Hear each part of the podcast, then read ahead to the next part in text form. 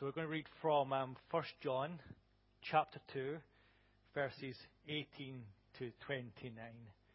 It says, Dear children, this is the last hour, and, and as you have heard that the Antichrist is coming, even now many Antichrists have come. This is how we know it is the last hour. They went out from us, but they did not really belong to us. For if they had belonged to us, they would have remained with us. But their going showed that none of them belong to us. But you have an anointing from the Holy One, and all of you know the truth. I do not write to you because you do not know the truth, but because you do know it, and because no one lies. No lie comes from the truth. Who is the liar? It is the man who denies that Jesus is the Christ. Such a man is the Antichrist. He denies the Father and the Son. No one who denies the Son has the Father. Whoever acknowledges the Son has the Father also. See that what you have heard from the beginning remains in you. If it does, you will also remain in the Son and in the Father. And this is what He has promised us, even eternal life. I am writing these things to you about those who are trying to lead you astray. For you are, for as for you, the anointing you receive from him remains in you, and you do not need anyone to teach you. But as his anointing teaches you about all things, and as that anointing is real, not counterfeit, just as it has taught you, remain in him. And now, dear children, continue in him so that when he appears, we may be confident and unashamed before, before him at his coming. If you know that he is righteous, you know that everyone who does what is right has been born of him. It's a very um, passionate part of the letter of John um, to this community that's been seriously divided. There's people who have left this community that have split from, and it's caused them pain and hurt and distress. Not only have the people separated from the community, but they have also denied that Jesus is the Christ, which means the anointed one. They deny that Jesus is the way to the Father. They deny that when you see Jesus, you see the Father. When you see Jesus, you see salvation. That through Jesus' death on the cross, that's how you get to the Father. And these people left because they believed in a different gospel, in a different truth, in a different reality. So that's quite hard, isn't it? Not only for people to leave your community, but to know that they're leaving with a lie. And they're going to tell other people a lie that is not true. And lead people into deception. That they become the Antichrist, that which is against Christ, because they teach a, message which is opposite of who Jesus is. And that's just wrong, isn't it? Yet we all have the danger of being Antichrist, don't we? In our attitude, in our life, in the unity of our church, in our purpose and our desire to serve God and His kingdom, His purpose. There's so many times we've become an antichrist, that which comes against teaching of Christ when we put our own desires above that of God our Father and to do His will. When we put our own life before Christ, when we refuse to die for ourselves and live in Christ, when we refuse to let our life be a witness to who He is and to who Christ is, and that we keep our faith as a personal, private faith, that's a nonsense to John. Your faith can't be personal, it can't be private. Your faith is going to get you into Colosseum, it's going to get you killed, it's going to get you eaten by a lion, it's going to get you covered by tar. Confessing Jesus Christ as Lord means you're probably going to die. Such is the consequence. And the challenge is to confess that Jesus is the Christ, the Lord, the anointed one, in the midst of challenge and difficulty, in the midst of division, in the midst of opposition, in the midst of challenge. And how do the people stand in that moment? How, how else can you stand in that moment but by the power of God? That you know that something is the truth.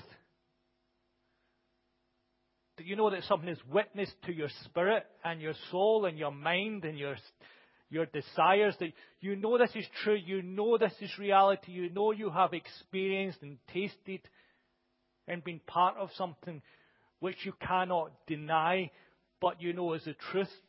Not only a truth as a philosophy, as a doctrine, as a belief, as a religion, but a truth of your life and your reality and your purpose and your desire.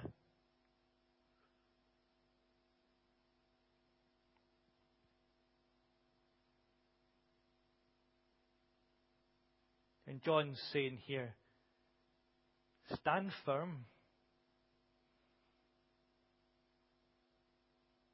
These people they have left, they have left in a lie. But anyone who says that Christ, that Jesus is not the Christ, that Jesus is not the Son of God, that Jesus is not the anointed one, that Jesus is not the way to the Father, they're a liar. And they've never known God and they've never known the truth. Whoa. That's hard, isn't it? We don't like to hear that message, do we? But how many of us need to stand in church today and say, Are you a liar? Does your life, does your mind, does your heart deny who Christ is? Or do you stand firm in knowing who He is and witness to Him? Do you stand in truth and belief in that truth beyond all other truth and reality? That Jesus Christ is Lord, that Jesus Christ bought our salvation, that you live for His kingdom and His purpose.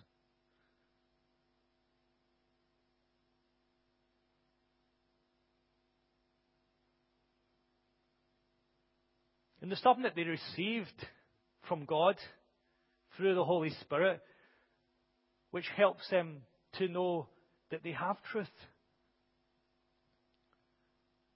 John, at the beginning of the chapter, in chapter 1, verse 1, pleads with them and said, Look, we're not coming to you as people as with ignorance who are talking about somebody we have never seen, touched, tasted, experienced. I have seen Jesus. I have touched him. I have seen with my own eyes. I have seen his ministry. I have seen his witness. I have seen what he does. So I'm coming telling you that I am coming with the truth of the power of the Holy Spirit, which is witness to me, but also the truth of my own eyes and experience and hands that have touched the glory of God in flesh, the Word incarnate, the fullness of God in Jesus Christ who reveals our Father God. I've seen it. I've touched it. I've experienced it. I've loved it. And I'm living it. And I'm telling you the truth. And you know it's the truth because you received something with God which witnesses to your spirit that tells you it is the truth.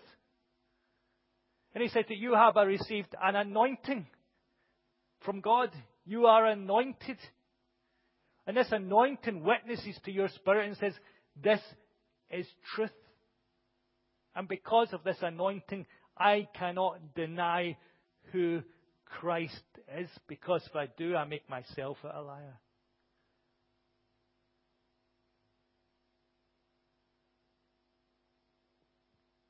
That these people, they were denying that Jesus was the Christ. Christ just means anointed. They were denying that Jesus had the fullness of God, that within Jesus dwelled the fullness of God. He was the Word incarnate. He was God with us. He was the one who touched and did miracles and bring, brought healing, brought restoration, raised the dead, transformed lives, touched the prostitutes, sent people away to sin no more. He was anointed. He was anointed for a purpose and a reason. And you see, we get lost as Christians because we don't have anointing. When we become Christians, we're sealed with the Holy Spirit. That's a reality. We're sealed with the Holy Spirit. And God seals us as His possession, that we belong to Him. And when we're baptized, we, we look at that spirituality and we say, like, I'm God's possession. I have died to myself and I live to, for God and for His kingdom, His purpose. I live for Him. My life is His now. I'm a slave for Him. I'm marked by Him. I belong to Him. When people see me, they see who I belong to. Is that our life? Do people know who we belong to?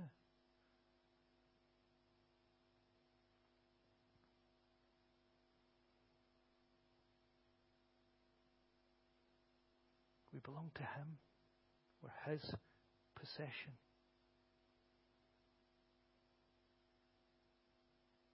We're sealed by Him. We belong to Him. He tells us we're loved.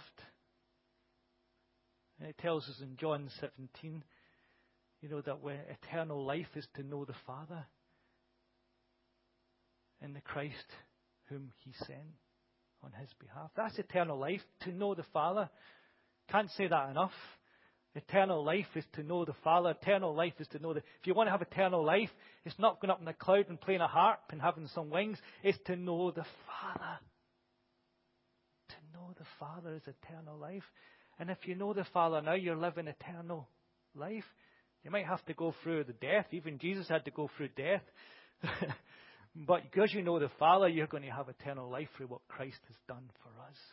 That He has defeated sin and death so that we don't just have eternal life in the flesh now, but we'll have eternal life forever. It's not about you, eternal life. It's about the Father. That we're made for His possession, made for His glory, made to praise Him, made to rejoice in Him, made to honor Him, made to be in love with Him, and for Him to love us.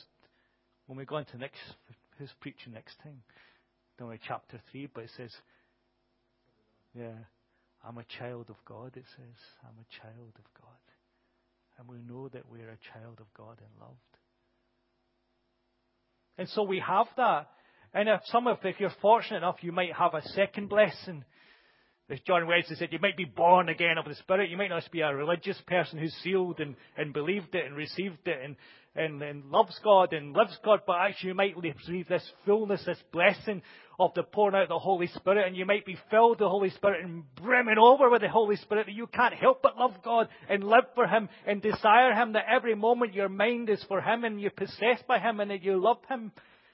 And that your desire is to build His kingdom and His will and and when you cry about it and it's difficult and it's hard and it's, it's horrible and you're saying, God, why do I have to go through this? You say, because I love you and I have no other choice. I have no other desire because it burns in my heart that you're born again in me, this spirit, this renewed life in me that I have to live for you. This message that you've given me, this, this anointing that you've given me, this power that you've given me, I have to speak it out. I can't hold it in. I have to share it. I have to tell the world I'm in love with you. And it's exciting and it's frustrating and it's wonderful and it's madness and it's crazy and it's, if you bring mad people and good people and all this people and this thing and you just tell me, serve them, do my will, do my purpose, love. How many prophets wanted to run away from their anointing? they all tried to run away from their anointing, isn't it? And that blessing takes us to that place where we're ready to be anointed. We're ready to have that Spirit of God not just within us and overflowing us, but as the prophets of the Old Testament had the Spirit of God upon us. And when the Spirit of God comes upon us, it comes upon us for a reason.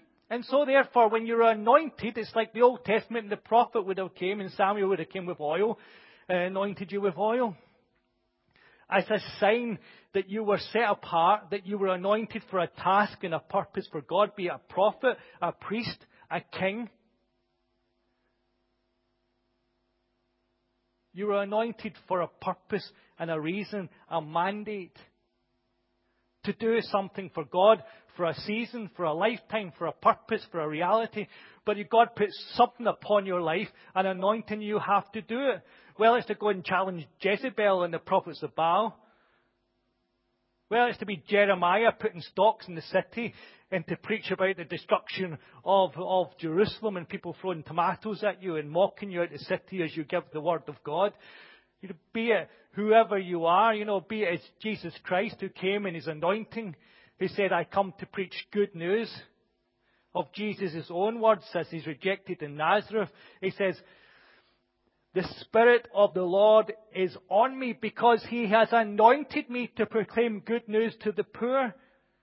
He has sent me to proclaim freedom to the prisoners. Did He do that? No? You're all asleep. Just shake your head. If you can't hear an elder, just shake your head. So if you're listening to the podcast, if congregation's fallen asleep at this moment, I'll just try to wake them up. I'll give them a few. I'll give them a few. It's impossible. So, right. That's so loud, I know. I talk too loud. And he has sent me to proclaim freedom for the prisoners and recovery for the sight of the blind, physically and spiritually blind. I tell you, better, be, better to be physically blind than spiritually blind because you're losing out on the life that God has got for you. To set the oppressed free, free, and to proclaim the year of the Lord's favor. Then he rolled up the scroll and goes, Hey, hey, I'm here. I'm anointed, and I'm ready, and I'm doing it, and I'm serving God's purpose. And whatever it takes, wherever I have to go, I've already kicked the devil up the backside. I've defeated him in the wilderness. I've fasted 40 days and nights. I've been rejected by a people. You're going to try and throw me off a cliff, but you won't do it and you won't kill me. And I'm walking on the Spirit of God because when that anointing's upon me, you cannot stop me until God says it's time to be stopped. Amen.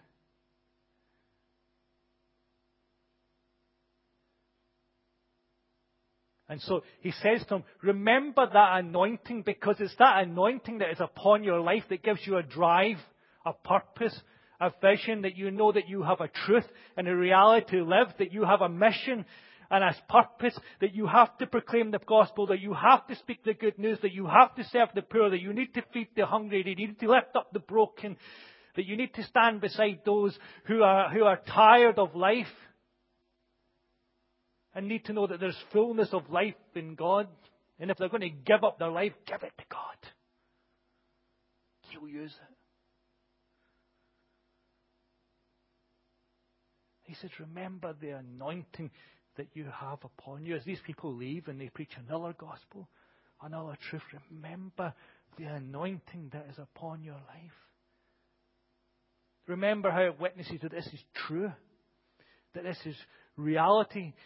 Remember the anointing that's taking you to places that you thought you would never go to, the experiences that you would never have, to see people restored, to see people filled with joy and hope and love and peace, to see families restored to see slaves set free, to see people who are so broken and bent over and depressed and down lifted up with joy because of that anointing upon your life. As you spoke to them, the Spirit of God witnessed into their very souls and gave you the words that you need to speak and to proclaim to them. Remember that anointing that transforms. Remember that anointing that built this community in the first place.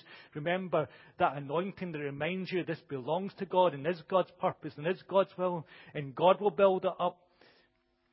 And you plant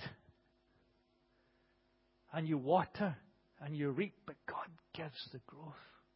And you trust God in it, and you know that you have received the truth.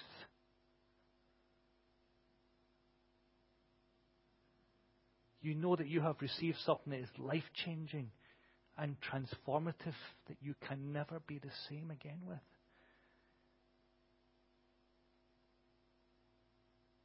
That you realize that God's made you a prophet, a preacher, an apostle, a leader, a preacher, a teacher, a helper, a pastor, an eco warrior. that God's put these things upon your life that they might be transformative. And you say to God, I, I give you my life because I want that anointing. I want to live in that, that truth and that certainty, even though eh, the world's falling around me and everything seems in chaos and it seems really hard. I want that anointing. I want to live for you. I want to see transformation. I want to see people just walk through those doors of the church and come to Christ every week. Isn't it great, isn't it? Yeah, we don't need to go out anymore. Just come in. Keep coming. Keep coming. It's an anointing. Keep coming. We want it more. God, give us more. Just bring them in. Bring them into your kingdom. You do the work, God. You do the work. And when the anointing's there, you don't even have to do the work. God's already set them up for you because you're the anointed. I've got anointed one there. I've got somebody who needs Christ here. Woo! Match up.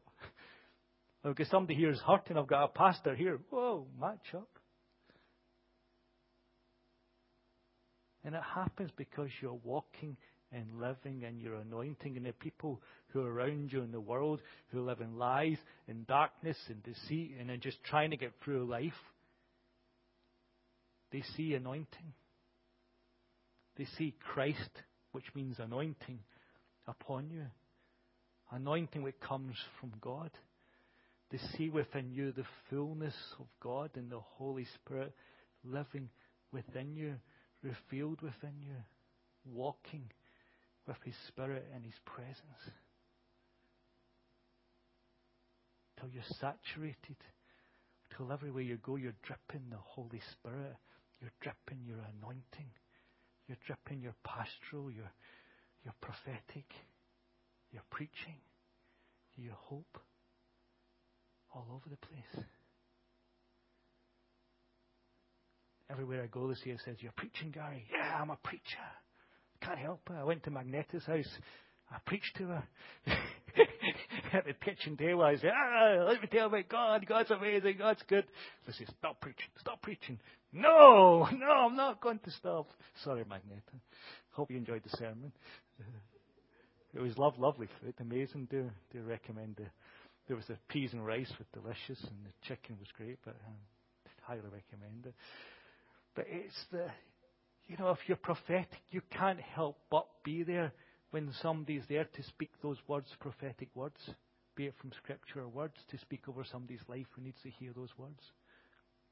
If you're a teacher, you're there to guide somebody to God's Word and teach them. That in everything that we do as a body using these gifts, using this anointing that Christ has given us, with one purpose, one goal, one glory, not divided but with one purpose and one direction to be the body of Christ, to manifest Christ, to manifest His glory, to live for Him. That when people see us as a community, they see a people living for Christ and for His glory and for His love. They see a people of one mind. Jesus, because they're also crazy in love with Jesus. There's only one mind, crazy love people in Jesus.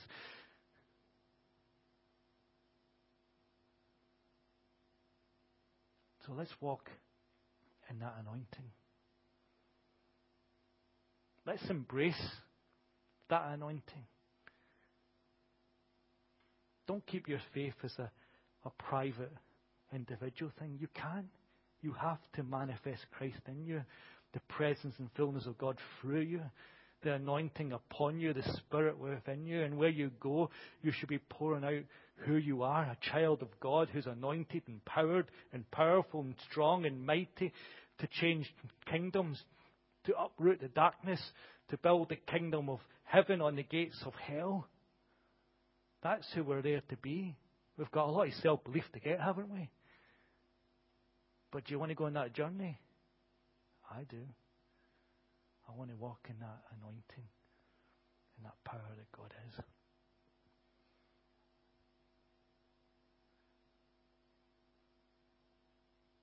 And even in the midst of the hardship and when the anointing's challenged, I don't want to be like Corporal Mainwaring, if anybody remembers him. Don't panic, don't panic, don't panic. Let's not panic. Let's just let's just do it. Don't worry about it. Just trust in Him. And if you don't know what your anointing is, ask somebody, they'll soon tell you. if they can't tell you, get them to pray with you that God fills you with His Holy Spirit, that anointing comes on you powerfully, and that you're transformed and changed forever, living for Christ. There is no greater thing. You might have a job, you might have a career, you might have a family, you might have other things. But your life is Christ, and your life is to live for Him. And that makes your job better, makes your career better, makes your family better, makes everyone better when your purpose and love is for Him. Amen.